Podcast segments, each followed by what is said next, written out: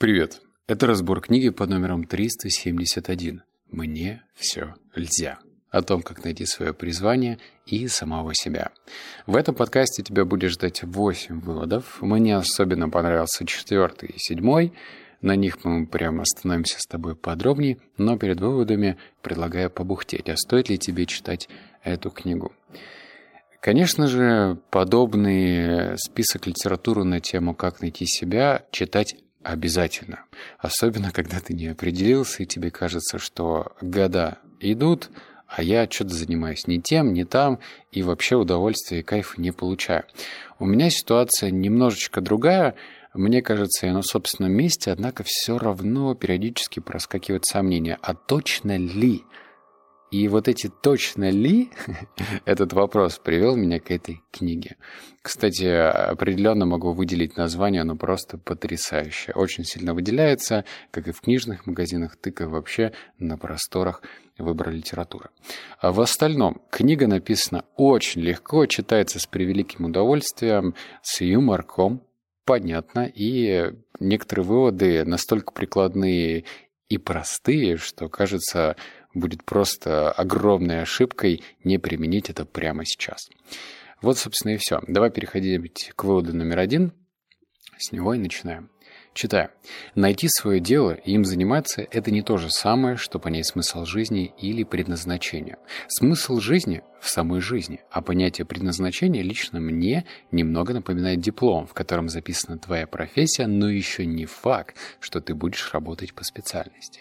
Я бы предпочла слово «самореализация». Словари его трактуют как реализация своего потенциала, а один из его синонимов – воплощение. Воплотиться, то есть стать реальным собой. Потому что, как сказал Оскар Уальд, все остальные роли уже заняты. И как же это очень круто звучит вот эта фраза, что смысл жизни в самой жизни.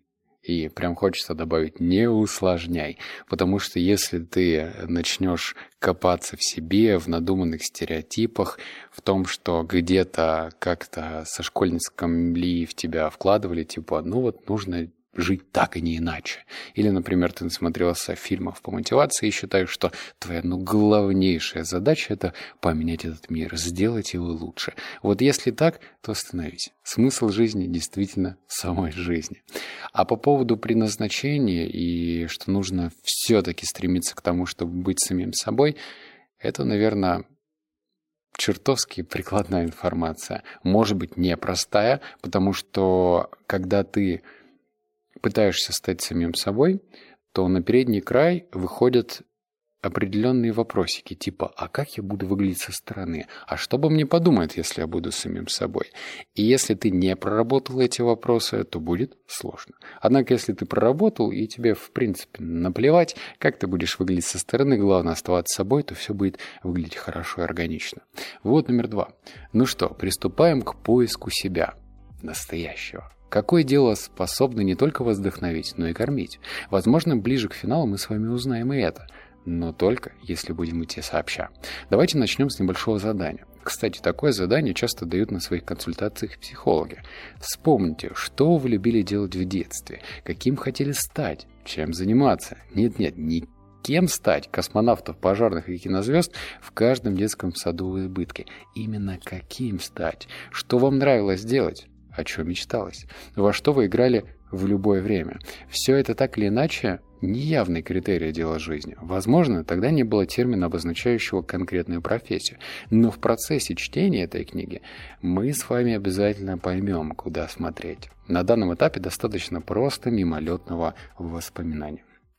Но поскольку я лично зачитываю все эти выводы, добавляю свои смыслы, история, то расскажу тогда весьма личную и очень непримечательную историю для кого-то. Когда я был маленький, я, конечно же, ну, любил играть, как любой сорванец. Находил только повод, чтобы отправиться на улицу и заниматься вот этими всеми мальчишескими делами. Погонять мячик, побегать в салочки, в прятки поиграть и так далее. Но сколько я не чесал репу, вспоминая, кем я хотел стать, мне не приходил какой-то вразумительный ответ. То есть я никогда э, не тыкал себя в грудь и не говорил, я буду режиссером. Я, в принципе, наверное, не понимал, что это такое. Я буду кинозвездой. Тоже не было. Я, в принципе, долгое время не мог определиться, кем стать. Да и когда пошел в университет, тоже не понимал, кем я, собственно, и стану точно не по профессии работать. Но я вспоминаю один момент, когда я, ну, рос в Барнауле, все мое детство в основном проходило именно там, и я помню, как я шел с мамой, и тогда я очень хотел фигурку Бэтмена. Причем такого, знаешь, китайского Бэтмена, который стоил не так много э, и выглядел очень отдаленно походил на Бэтмена. Там, знаешь, такая очень дешевая копия Бэтмена. Но я ее так хотел, а мне запретили. Не потому, что у меня мама была плохая, а потому, что у всех э, родителей по тем годам, которые жили э, в регионах, ну, не было сильно много свободных денег, а значит, приходилось себя ограничивать. И тогда я четко решил, что когда я вырасту, я не буду себя ограничивать в тех игрушках, которые я хочу. И я, собственно, стал тем человеком, который не ограничивает себя в своих игрушках. Вот как-то так. Может быть, у тебя есть какая-то своя история, которая с детства тебя характеризует, и ты найдешь какие-то отголоски.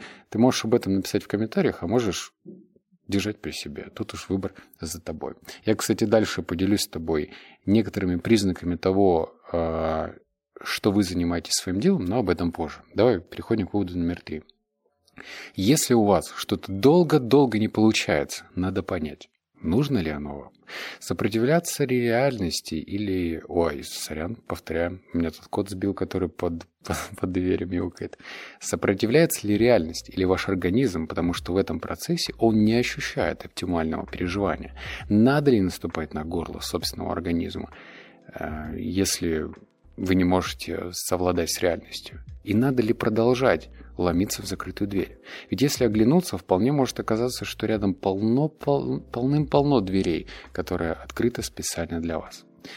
Касаемо дверей, тут вот вообще никак не поспоришь. А, если тебе кажется на первый взгляд, что у тебя есть только единственный путь, мол, врачи у меня были в по стороны, со стороны бабушки, со стороны мамы и, э, там, не знаю, слесарь со стороны отца, то значит мне либо во врачи, либо в слесаре. Это не так. Дверей так много, что они, эти двери, ограничены только твоей фантазией. И здесь я могу лишь посоветовать впускать в свою жизнь больше дверей. Пробовать заходить. Никто тебе не заставляет идти до самого конца. Но хотя бы приоткрыть дверь и заглянуть, что находится по ту сторону, ты обязан. Потому что только так можно определить на чувствах, а нравится тебе заниматься этим или нет. Если что, отказаться. Вот я как-то рассказывал историю, что э, в детстве я катался на велике. Ну, катался и катался. А потом, как стал взрослеть, э, начался появляться пушок – под носом. Я почему-то перестал кататься. Мне показалось, что это, ну, как-то уже все, не по-взрослому.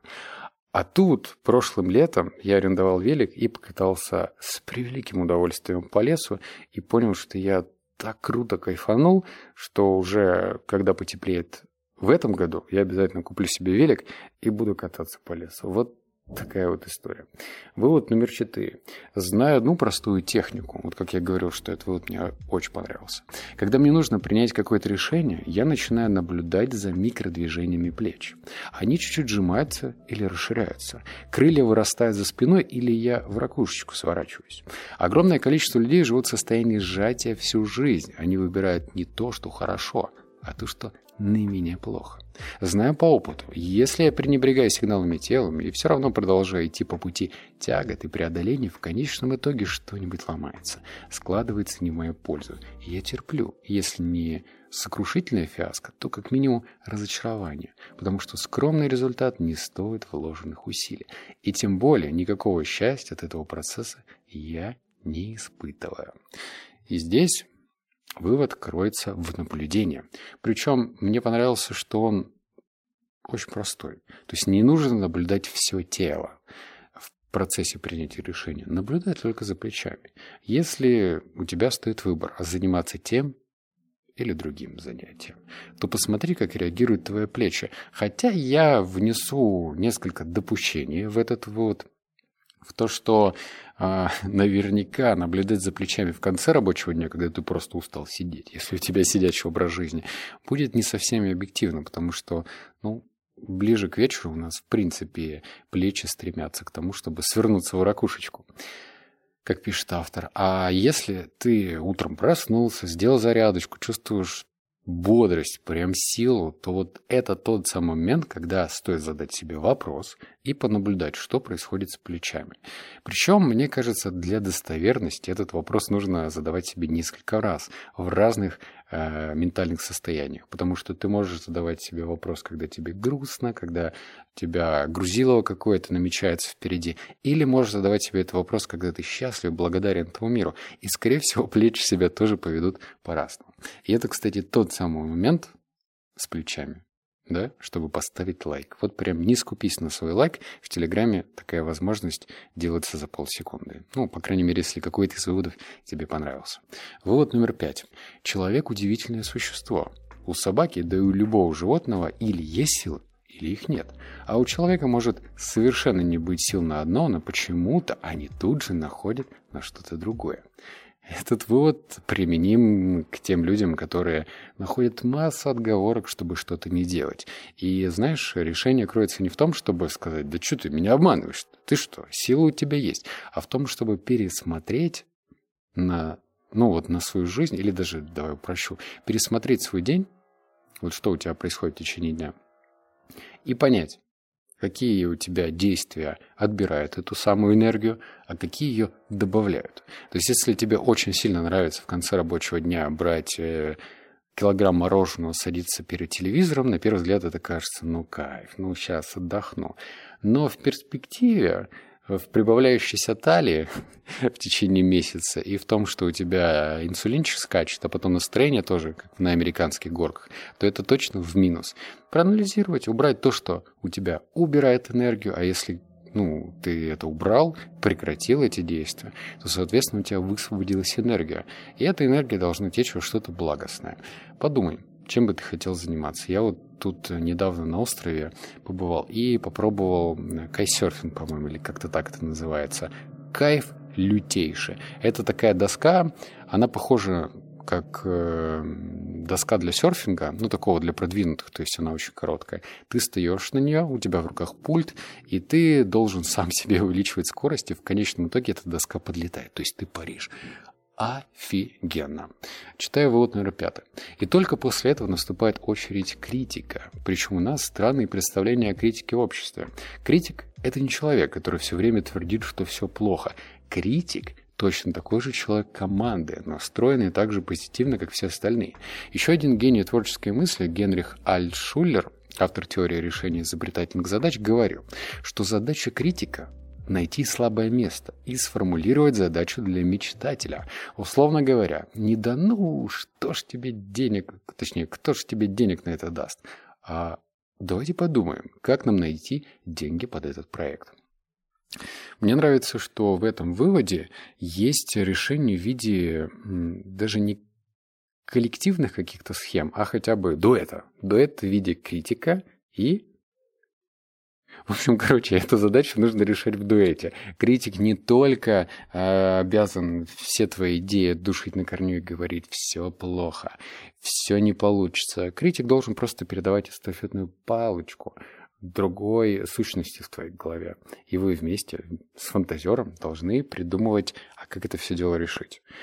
То есть не сугубо деструктивная функция, а как бы м- такие советы по существу, что этому критику не нравится.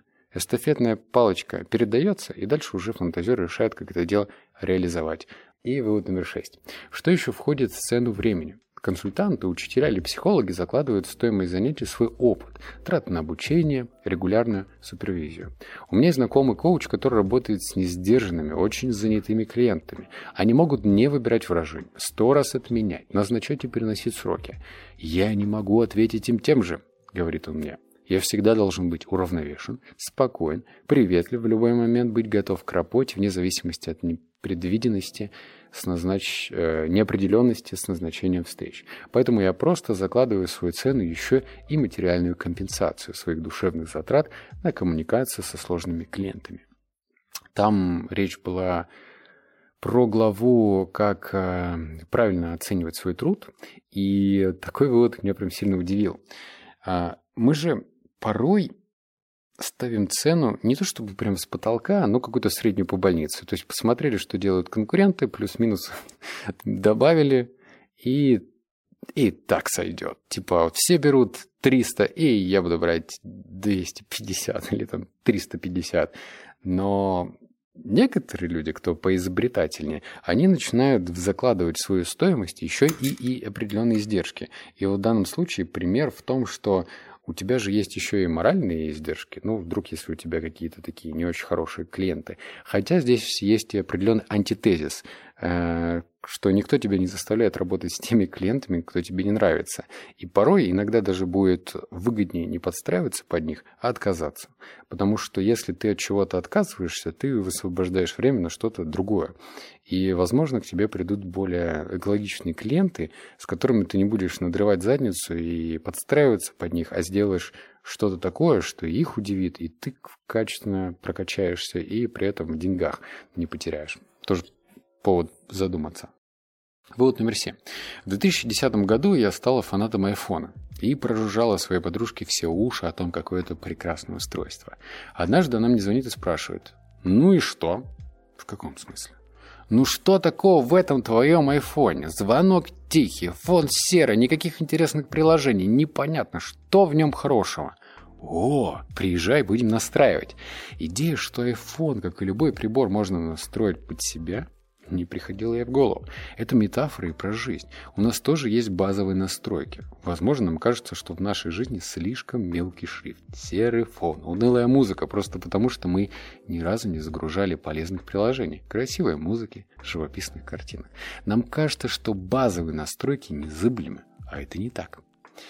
Ну, этот вывод, по крайней мере, должен заинтересовать тебя посмотреть на свои базовые настройки и понять, что с этими базовыми настройками не обязательно жить в долгу. Может быть, тебе и жилось с ними прекрасно, а может быть и не прекрасно, но модернизировать себя никогда не поздно. Это знаешь, вот если опять же продолжить аналогию с приложениями, да, которые у нас есть, если у тебя, ну вот у меня Android, у нас Play Market называется, в iPhone, не знаю, что там, как у вас там называется. В общем, приложений вагон, их так много, прям разные направленности. Хочешь приложение по финансовой грамотности, держи вагон маленькую тележку, прям 100-500. Какие-то платные, какие-то бесплатные, но они есть. И они составляют вот это огромное многообразие выбора. И если ты тоже будешь понимать, что у тебя есть не только вариант 1 и 2, а еще и вариант 32, 552, то как-то проще и свободнее дышится, потому что ты можешь примерять эти приложения на собственную жизнь, удалять те, что тебе не нравятся, и сохранять те, что тебя сильно не грузит, но при этом имеют какой-то результат. Вот, с приложениями прям супер круто все написано. Вывод номер восемь. Мне приснился сон, в котором Господь Бог сказал, что ты хочешь. Пусть все идет, как идет. И когда я проснулся, с радостью заметил, что мое желание исполнилось. А, я аж почувствовал такую лютую реакцию организма, когда прочитал эту фразу. Мне она так понравилась, что обычно ну, все происходит совсем иначе.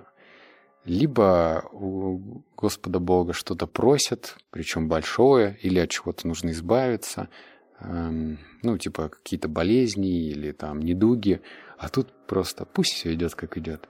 Это настолько сильно разрывает весь шаблон, что я аж потерялся. И в этом что-то есть. В этом есть что-то прекрасное. И порой вот те сценарии, которые у нас прописаны, да, мы можем, ну, приложить туда руку и внести какие-то корректировки. Знаешь, черновик, да, что-то зачеркнули, где-то на поля перенесли. Но иногда нужно допускать то, что пусть идет все как идет. И смотреть, опять же, анализировать, а нравится ли тебе такой ход течения событий или нет. Если он тебе нравится и устраивает, не, и ты не живешь в будущем, ну, типа, не представляешь, а как у других, а как у меня будет, ты не живешь в прошлом, то, значит, уже хорошо. Тебе же никто не заставляет, ну, жить вот так, как ты сейчас живешь. Ты можешь носить корректировочки рано или поздно. Можешь не вносить их, но живи в настоящем. Вот на этой замечательной цитате мы с тобой остановимся. И, как я и обещал, я поделюсь с тобой этими вопросиками. Ну, типа, некоторые признаки того, что вы занимаетесь своим делом. И эти признаки буду ждать тебе в комментариях. Напиши, какой осмысленный вывод тебе понравился, какой ты выносишь, потому что помни, то, что мы зафиксировали в памяти перенесли на бумагу, с большей вероятностью реализуется и дойдет до исполнения, чем если я прослушал, я молодец. Нет, так хуже работает. Поэтому не стесняйся писать комментарии. Давай вместе мы с тобой соберем 500 комментариев, и я поделюсь этой табличкой. Она будет тебя в нужные моменты подстегивать, подбадривать и давать силу. Все, обнял, поцеловал, заплакал. Услышимся в следующем подкасте. Пока.